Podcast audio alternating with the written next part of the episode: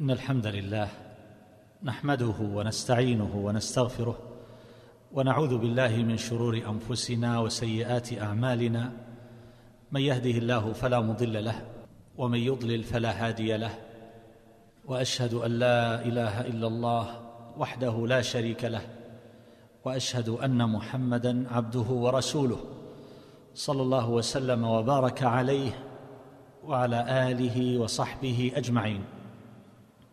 أما بعد فالله تبارك وتعالى يقول واعظا لعباده وموجها لهم ومعلما يرشدهم إلى ما يكون فيه فلاحهم وصلاحهم وهدايتهم وما يحصل لهم به النجح والخير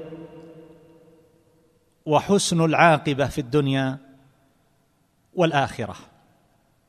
يقول الله تبارك وتعالى في هذه السورة سورة الأنفال يا أيها الذين آمنوا أطيعوا الله ورسوله ولا تولوا عنه وأنتم تسمعون ولا تكونوا كالذين قالوا سمعنا وهم لا يسمعون. إن شر الدواب عند الله الصم البكم الذين لا يعقلون. ولو علم الله فيهم خيرا لأسمعهم. ولو أسمعهم لتولوا وهم معرضون. يا أيها الذين آمنوا استجيبوا لله وللرسول إذا دعاكم لما يحييكم. واعلموا أن الله يحول بين المرء وقلبه وأنه إليه تحشرون. واتقوا فتنة لا تصيبن الذين ظلموا منكم خاصة. واعلموا أن الله شديد العقاب. فقوله تبارك وتعالى في هذه الآيات أيها الأحبة آمرا لعباده المؤمنين يا أيها الذين آمنوا أطيعوا الله ورسوله ولا تولوا عنه وأنتم تسمعون. وقوله تبارك وتعالى يا أيها الذين آمنوا استجيبوا لله وللرسول إذا دعاكم لما يحييكم. فهذا أمر منه تبارك وتعالى. يجب على أهل الإيمان أن ينقادوا له وأن يستجيبوا ولا يسع الواحد منهم أن يتخلف عن الاستجابة لأن الله تبارك وتعالى قد يعاقبه بهذه العقوبة المشار إليها في هذه في هذه الآية. هذا أمر أيها الأحبة لا خيار لنا معه. استجيبوا لله وللرسول إذا دعاكم لما يحييكم. إنما كان قول المؤمنين إذا دعوا إلى الله ورسوله ليحكم بينهم أن يقولوا سمعنا وأطعنا. وما كان لمؤمن ولا مؤمنة إذا قضى الله ورسوله أمرا أن يكون لهم الخيرة من أمرهم. ولهذا جاء النداء والخطاب في هذه الآيات أيها الأحبة موجها لأهل الإيمان لأن هذا الإيمان له مقتضيات. ومن أعظم ومن أعظم مقتضيات هذا الإيمان أن يستجيب المؤمن وينقاد لما يأمره الله تبارك وتعالى به. استجيبوا لله وللرسول إذا دعاكم لما يحييكم. فالحياة النافعة الحياة الحقيقية أيها الأحبة هي التي تحصل بالاستجابة لربنا وخالقنا ومليكنا جل جلاله وتقدست أسماؤه. إن أولئك الذين لم تحصل لهم هذه الحياة أيها الأحبة ليسوا بأحياء على الحقيقة وإن وجدت لهم حياة يشتركون فيها مع الحيوان وهي حياة الأجساد. إن الحياة الحقيقية أيها الأحبة إن الحياة الطيبة هي حياة المستجيبين لله ولرسوله صلى الله عليه وسلم. استجابة ظاهرة وباطنة. أن يكونوا مؤمنين حقا منقادين حقا بظاهرهم وباطنهم. فهؤلاء هم الأحياء. وإن ماتوا وإن ماتت أجسادهم وغيرهم أموات وإن كانوا أحياء الأبدان. ولهذا كان أكمل الناس حياة أيها الأحبة. هم أكملهم استجابة لله ولرسوله صلى الله عليه وسلم. فكل ما يدعو إليه الرسول صلى الله عليه وسلم ففيه الحياة. والحكم المعلق على وصف يزيد بزيادته وينقص بنقصانه. فمن فاته جزء من هذه الاستجابة فاته بقدر ذلك من هذه الحياة.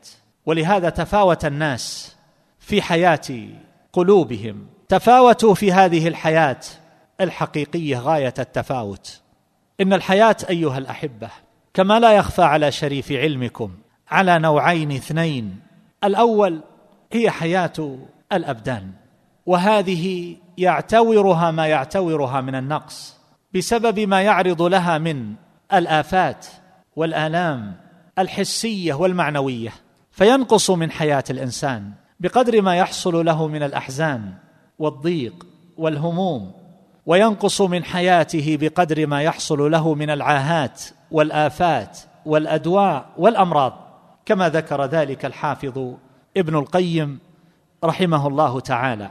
فيحصل من نقص هذه الحياة بقدر ما يعرض من هذه الآفات فتكون حياة ضعيفة أو حياة كاملة من هذه الحيثية يعني حياة البدن. ولهذا كانت حياة المريض والمحزون دون حياة الصحيح والسعيد أو من لم يحصل له شيء من هذه العوارض. وأما النوع الثاني أيها الأحبة من هذه الحياة أما النوع الثاني من الحياة فهو الحياة الحقيقية أعني بها حياة القلوب التي يحصل بها التمييز بين الحق والباطل بين الهدى والرشاد بين الهوى والضلال ومن ثم فإن صاحبها حينما تكتمل له هذه الحياة يكون مؤثرا للحق على الباطل مختارا له مميزا بين معدن الحق ومعدن الشبهات فلا يلتبس عليه بحال من الأحوال. فإذا وقعت الفتن واختلطت الأمور على كثير من الناس فإن هذا يكون مبصرا عارفا بالحق متبعا له. منقادا ويحصل له بسبب ذلك من قوة اليقين والإيمان والإرادة والمحبة لله تبارك وتعالى ولرسوله صلى الله عليه وسلم ولأهل الإيمان بحسب ما في قلبه من هذه الحياة.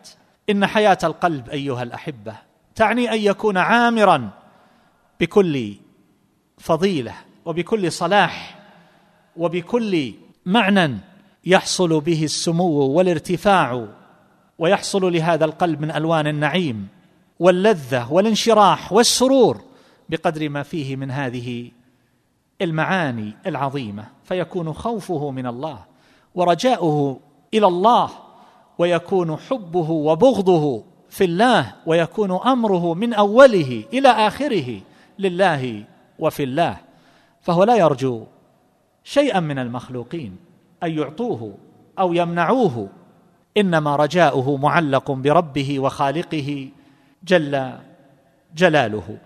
فيكون لهذا القلب أيها الأحبة من الحساسية والشعور بقدر ما فيه من الحياة لأن الحياة الكاملة تعني الشعور الكامل. تعني أن يكون هذا هذا القلب حساسا تجاه المنكر. تجاه ما يخالف أمر الله جل جلاله وتقدست أسماؤه كما أن البدن الذي تكتمل فيه عافيته وصحته يكون إحساسه من أضداد عافيته ومن الآفات العارضة يكون ذلك فيه تاما وكاملا. أما إذا ضعفت حياة هذا البدن فإن إحساسه يضعف وقد يتلاشى وينعدم. فإذا كانت قلوبنا أيها الأحبة مستجيبة كانت هذه القلوب حية. ومن ثم فإنها تكون مقبلة على ما ينفعها ويسرها ويرفعها عند الله تبارك وتعالى. أيها الأحبة كما أن الإنسان لا تحصل له الحياة إلا إذا نفخ فيه الرسول الملائكي وهو في بطن أمه حينما يستتم حمله لأربعة أشهر فتجري فيه الحياة البدنية. فكذلك أيضا لا تحصل للإنسان هذه الحياة الحقيقية التي هي حياة القلب إلا إذا نفخ فيه الرسول البشري من روحه كما يعبر الحافظ ابن القيم رحمه الله. وذلك بالوحي والهدى الذي تحصل به حياة القلوب فيكون القلب نابضا بالإيمان. حيا فينتقل بذلك من الموت إلى الحياة ومن الضياع إلى الهدى والرشاد. والله تبارك وتعالى سمى هذا الوحي روحا كما قال تبارك وتعالى ينزل الملائكة بالروح من أمره على من يشاء من عباده. يلقي الروح من أمره على من يشاء من عباده وكذلك أوحينا إليك روحا من أمرنا فأخبر أن وحيه روح كما أنه نور فيحصل به الحياة والاستنارة ويشرق القلب فتشرق النفس وتشرق الجوارح ويشرق الوجه فتشرق الحياة في وجهه ويشرق قبره ويشرق طريقه على الصراط في الآخرة. فيكون في نور يغمره يسعى من بين يديه ومن خلفه يبصر به في هذه الحياة ويبصر به في الآخرة بعد الممات. فمن أصابه نفخ الرسول الملكي ونفخ الرسول البشري حصلت له الحياتان. ومن حصلت له الأولى أعني نفخ الرسول الملائكي حصلت له حياة البدن. ولكنه حرم من الحياة الحقيقية التي يحصل بها السعادة والفلاح والنجح والحبور واللذة الكاملة في الآخرة مع لذات لا يقادر قدرها في الدنيا. كما قال الشيخ تقي الدين بن تيمية رحمه الله إن في الدنيا جنة من لم يدخلها لم يدخل جنة الآخرة. وتأملوا قوله تبارك وتعالى أيها الأحبة. واعلموا أن الله يحول بين المرء وقلبه وأنه إليه تحشرون. والمعنى أنكم إن تثاقلتم عن الاستجابة وأبطأتم فلا تأمنوا أن الله يحول بينكم وبين قلوبكم فلا يمكنكم بعد ذلك من الاستجابة عقوبة لكم على تركها بعد وضوح الحق. واستبانته وبعد أن طرقت الفرصة بابكم فأدرتم إليها ظهوركم. وإنما أقصد بهذا الخطاب بيان مراد الله تبارك وتعالى ولا أقصد توجيه هذا الخطاب إلى أمثالكم أيها الأحبة. وإلا فنحن جميعا مشتركون في ذلك لكني أفسر معنى الآية. كأنه يقول لنا إنكم إن تركتم الاستجابة لله فإن ذلك قد يعقبه العقوبة بأن يحول الله تبارك وتعالى بين العبد وقلبه فلا يملك قلبه. ومن ثم فإنه قد يحاول الاستجابة ولا يستطيع. قد يحاول التوبة ولا يستطيع. قد يواقع العبد بعض الشهوات أو قد يعرض عن بعض الموعظة والنصيحة أو عن بعض الفرص التي تحصل بها هدايته ثم بعد ذلك يحول قلبه. فلا يستطيع بحال من الأحوال أن يكون مستجيبا وأن يحصل من هذه الهدايات قليلا ولا كثيرا لأن الله تبارك وتعالى قد قلب قلبه وصرفه عنها وحال بينه وبين الهداية. ففي ضمن هذا الأمر أيها الأحبة والخبر أن من ترك الاستجابة لله ولرسوله صلى الله عليه وسلم حال الله بينه وبين قلبه عقوبة له على ترك الاستجابة. فإنه تبارك وتعالى قد يعاقب القلوب بإزاغتها عن الحق جزاء على إعراضها عن هدايته. وعما جاء به رسله عليهم الصلاة والسلام كما قال الله جل جلاله ونقلب أفئدتهم وأبصارهم كما لم يؤمنوا به أول مرة. فهنا معنى هذه الآية أيها الأحبة على قول مشهور معروف وهو قول قوي صحيح أن المعنى أن الله يقلب القلوب والأفئدة قال كما لم يؤمنوا به أول مرة. يعني جزاء على عدم إيمانهم حينما طرق أسماعهم أول مرة فعاقبهم بتقليب القلوب. فلم تعد هذه القلوب أيها الأحبة محلا قابلا للهدى ولم تعد صالحة للاستجابة لله ولرسوله عليه الصلاة والسلام. كما قال الله تبارك وتعالى فلما زاغوا أزاغ الله قلوبهم وقال فما كانوا ليؤمنوا بما كذبوا من قبل كذلك يطبع الله على قلوب الكافرين. إنها آيات حينما يقف عندها المؤمن يخاف ويرتجف. الله تبارك وتعالى يعلل هذا الطبع على القلوب أيها الأحبة. فما كانوا ليؤمنوا لماذا لم يحصل لهم الإيمان بما كذبوا من قبل؟ فالباء هنا للسببية. سبب عدم الإيمان ما كانوا ليؤمنوا بسبب أنهم كذبوا من قبل. فجازاهم الله عز وجل بالطبع والختم على قلوبهم. كذلك يطبع الله على قلوب الكافرين. كهذا الطبع يطبع على قلوب الكافرين. فأخبر تبارك وتعالى أنه عاقبهم على تخلفهم عن الإيمان من أول مرة لما طرق أسماعهم بأن قلب أفئدتهم وأبصارهم. وحال بينهم وبين الهداية. هذا مقام يحتاج العبد أيها الأحبة أن يقف معه طويلا ويتذكر حينما يتلكأ ويتباطأ عن الاستجابة والانقياد والقبول. يتذكر هذه الآيات وأن الله قد يصرف قلبه ثم بعد ذلك يطلب الهدى فلا يكون ذلك مستطاعا بالنسبة إليه. وقد يعافس الإنسان ما يعافس من المعاصي والذنوب والشهوات. لا سيما شهوات السر أيها الأحبة. ثم بعد ذلك يحاول أن يتوب فيقع. ثم يحاول أن يتوب فيقع. وكم رأينا من أقوام لربما بكى الواحد منهم وهو يندب حظه ويحاول التوبة. ثم بعد ذلك لا يحصل له شيء من مطلوبه فيخشى أن يكون الله تبارك وتعالى قد صرف القلب عن التوبة والهداية فما عاد صاحبه يملك قلبه وأنه حق عليه ما ذكر الله تبارك وتعالى في هذه الآيات الكريمات. فهذا خبر من الله تبارك وتعالى أيها الأحبة. كما يقول كبير المفسرين أبو جعفر ابن جرير رحمه الله أن الله جل جلاله وتقدست أسماؤه أنه أملك للقلوب من أصحابها وأنه يحول بينهم وبينها إذا شاء حتى لا يقدر ذو قلب أن يدرك به شيئا من إيمان أو كفر أو أن يعي به شيئا أو أن يفهم إلا بإذنه ومشيئته تبارك وتعالى.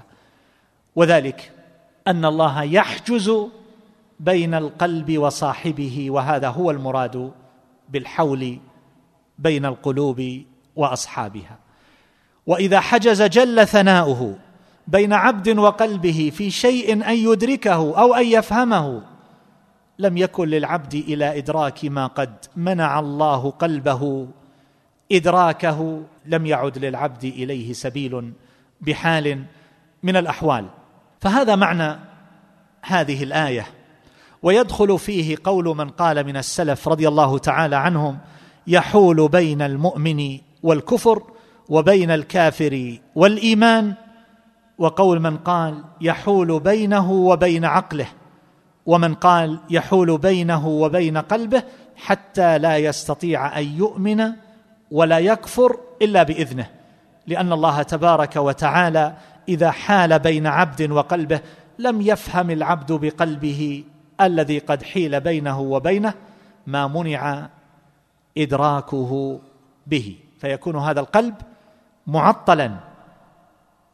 لا يحصل به استجابة ولا انتفاع في قليل ولا كثير.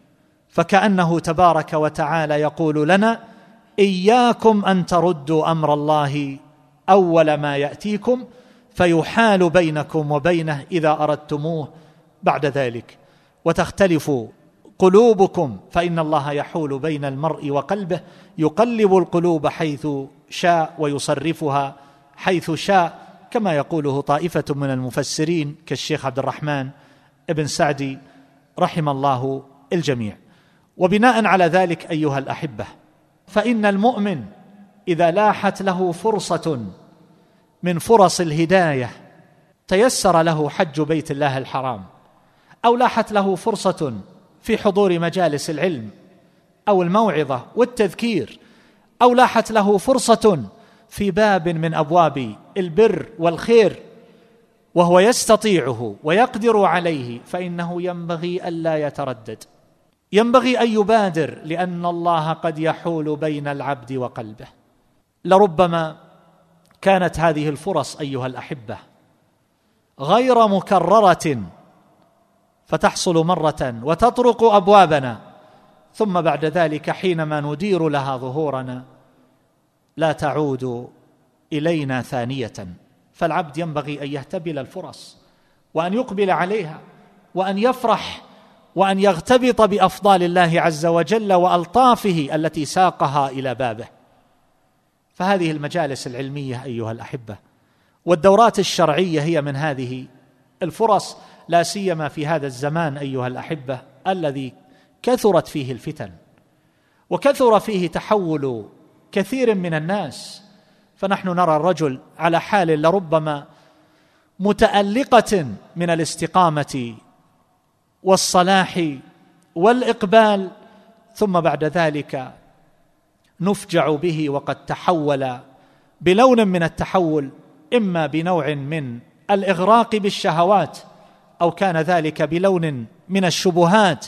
واليوم قد رأينا كثيرا أيها الأحبة أولئك الذين يتمرغون في شهواتهم ظهرا لبطن يلبسونها بلبوس الشبهات فيجادلون عنها فيكون ذلك من زيغ القلب. نسأل الله العافية للجميع. وأن يثبتنا وإياكم بالقول الثابت فيتحول ذلك إلى لون من الاستحلال. ثم يظهر صاحبه يتبجح أمام الناس. وأنه عرف من حقائق الدين والهداية ما كان غائبا عنه قبل ذلك. فالحزم أيها الأحبة كما يقول الحافظ ابن القيم رحمه الله في انتهاز هذه الفرص والمبادرة إليها وإنما العجز الحقيقي هو في تأخيرها والتسويف بها ولا سيما إذا كان العبد لا يثق بحصولها وتكررها أو بقدرته عليها في المستقبل.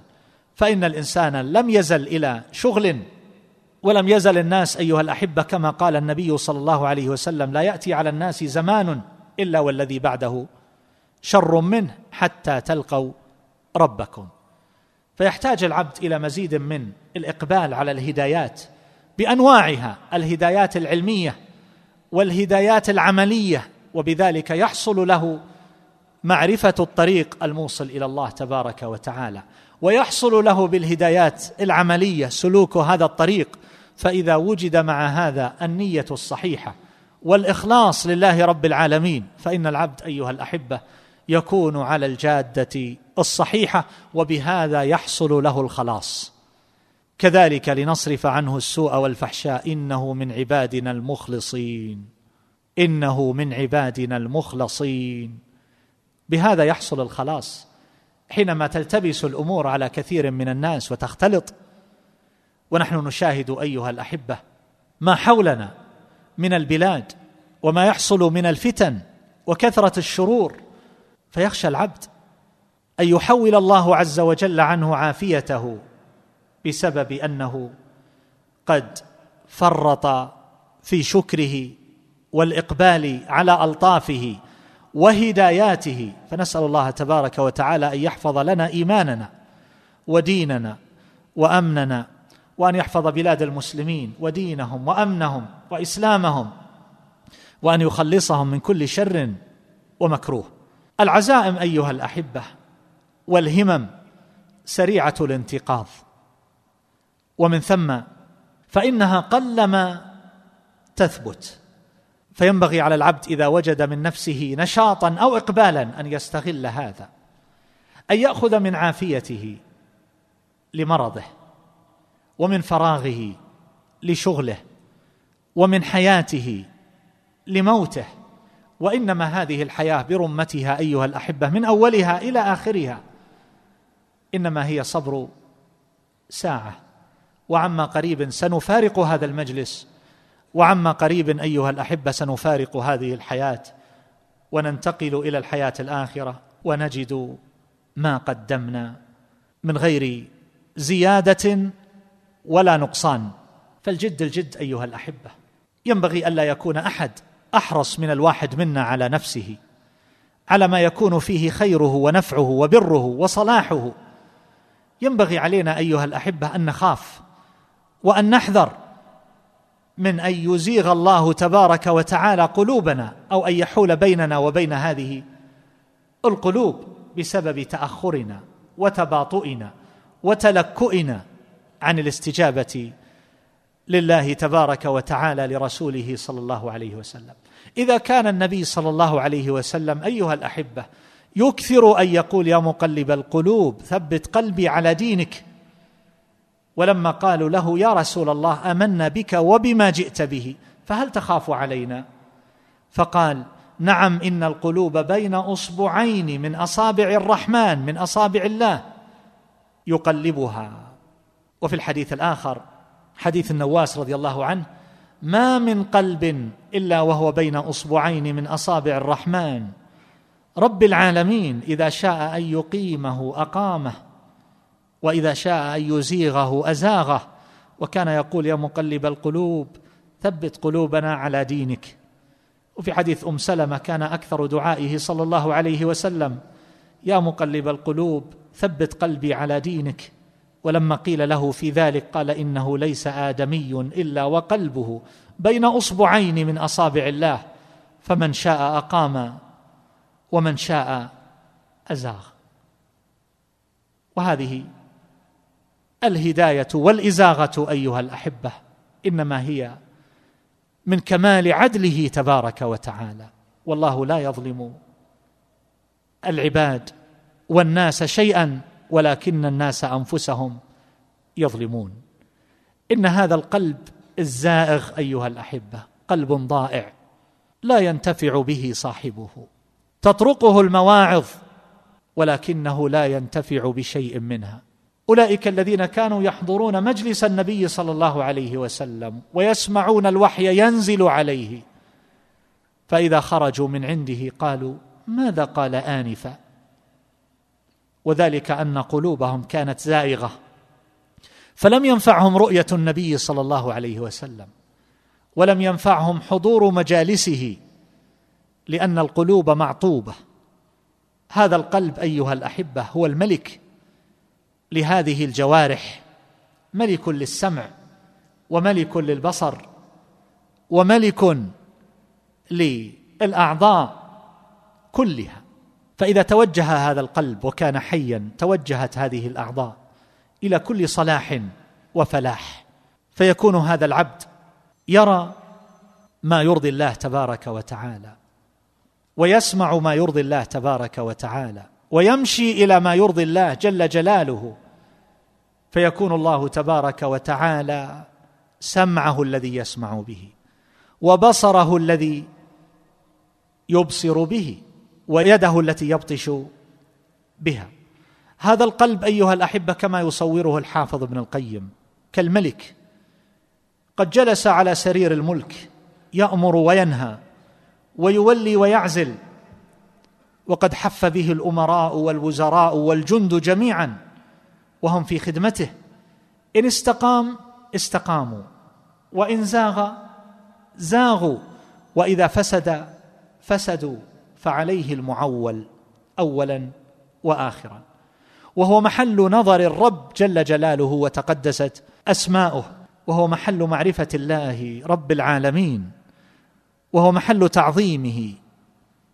والخوف منه وإجلاله وخشيته والتوكل عليه والإنابة إليه كل ذلك إنما مستقره أيها الأحبة.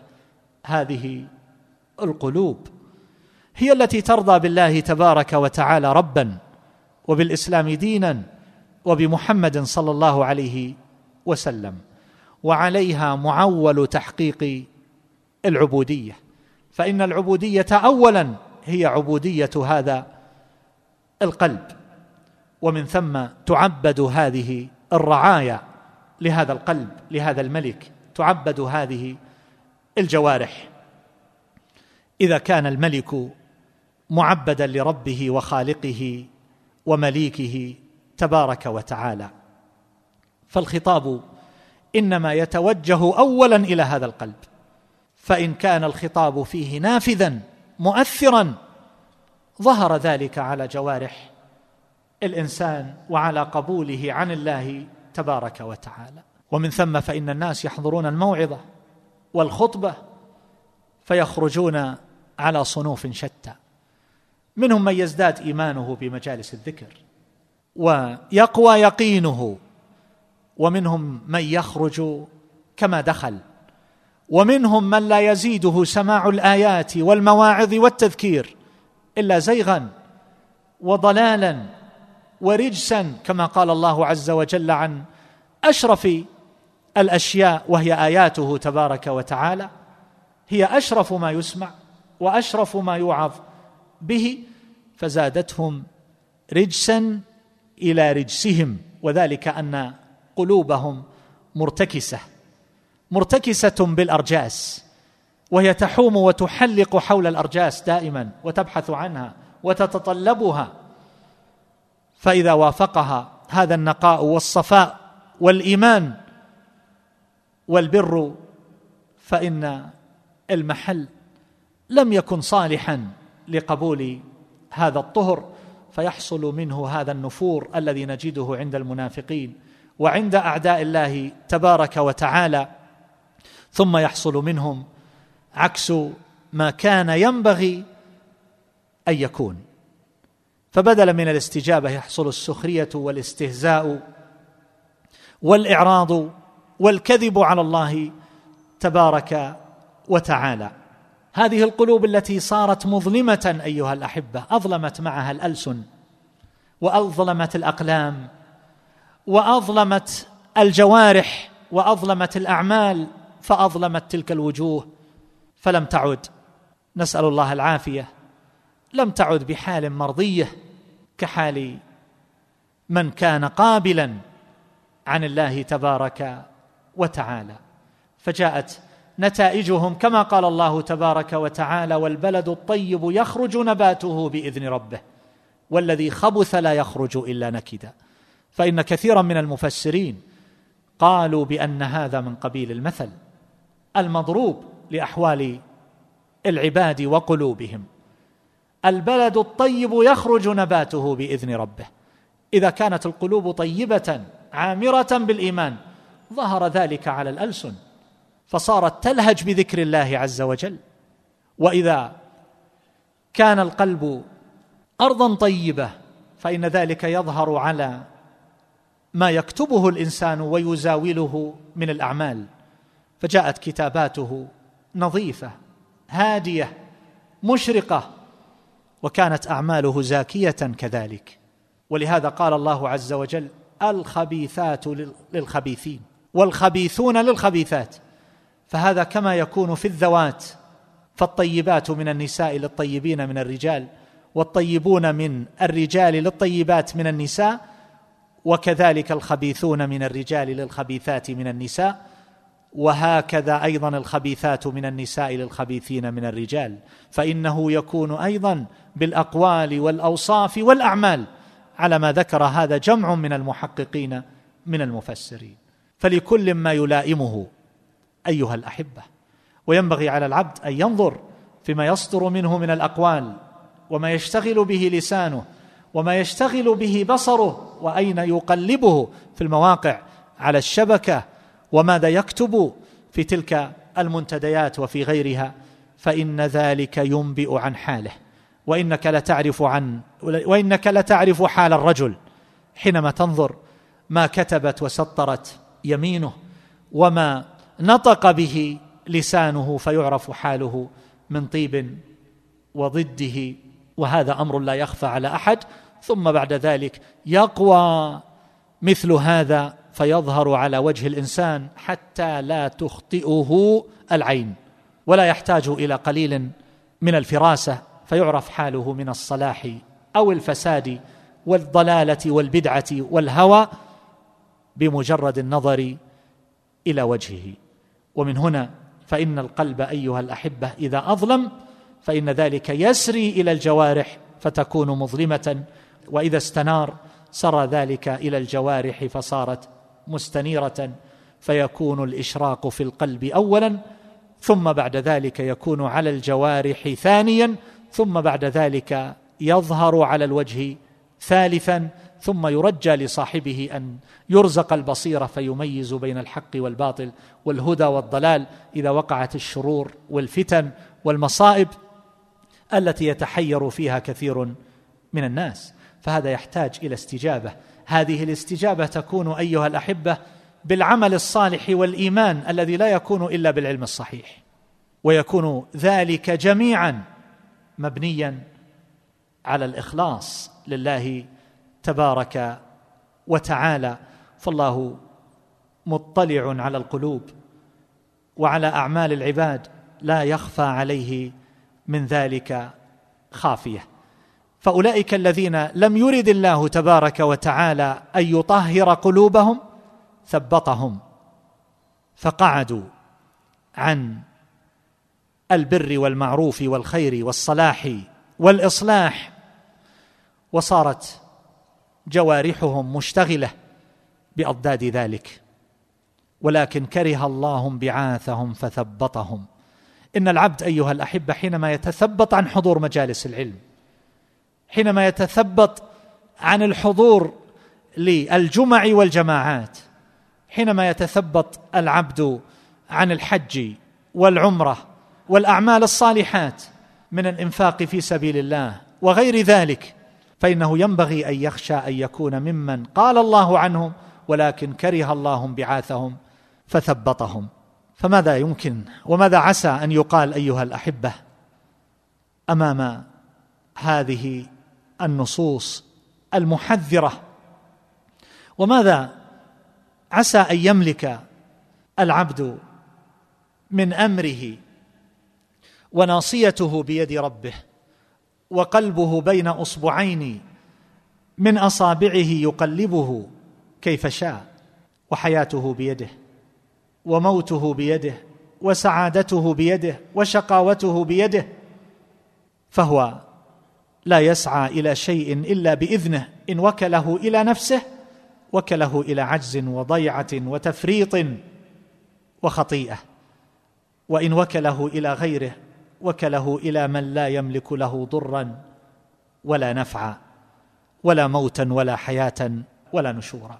وإن تخلى عنه استولى عليه عدوه وجعله اسيرا له فهو لا غنى له عن ربه تبارك وتعالى. طرفة عين. نحن مضطرون إلى ألطاف الله عز وجل أيها الأحبة غاية الاضطرار. مضطرون إليه على مدى الأنفاس. مضطرون إليه في أحوالنا الظاهرة والباطنة. وفاقتنا إلى هداياته وألطافه تامة. نحن فقراء أيها الأحبة ضعفاء. ينبغي أن نعرف حالنا وقدرنا وعجزنا وضعفنا وما يحصل لنا من هدايات وتوفيق للأعمال الصالحات ينبغي أن ندرك جيدا أن هذا من محض فضله تبارك وتعالى علينا فينبغي أن نجد وأن نجتهد في شكر هذه النعم والأفضال التي ساقها إلينا من غير أن يكون منا شيء يذكر نستحق به هذا الفضل العظيم من الله جل جلاله وتقدست أسماؤه. أيها الأحبة حاصل ما ذكر أن العبد ينبغي أن يفتح حواسه جميعا فيكون في حال من الاستجابة ظاهرا وباطنا لأمر الله تبارك وتعالى حينما يأمره. ويفرح حينما تساق له ألطاف الله عز وجل فيبتدرها. إننا في زمان أيها الأحبة أصبح الحق ملتبسا على الكثيرين وأنتم أيها الأحبة في ناحية أحوج ما تكونون إلى إعداد صحيح للنفوس بالإيمان والإخلاص والعمل الصالح والعلم الصحيح. فالشرور محدقة أيها الأحبة. والإنسان يخشى على نفسه من أن تتخطفه الفتن ومن ثم يتخطفه شياطين الإنس والجن.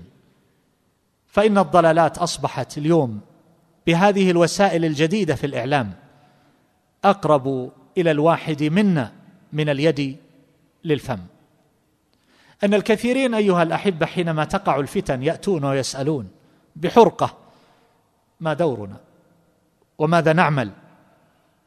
أقول إن الدور الحقيقي أيها الأحبة هو حينما يوجد الإعداد الحقيقي للنفوس بالإيمان والعمل الصالح والعلم الصحيح.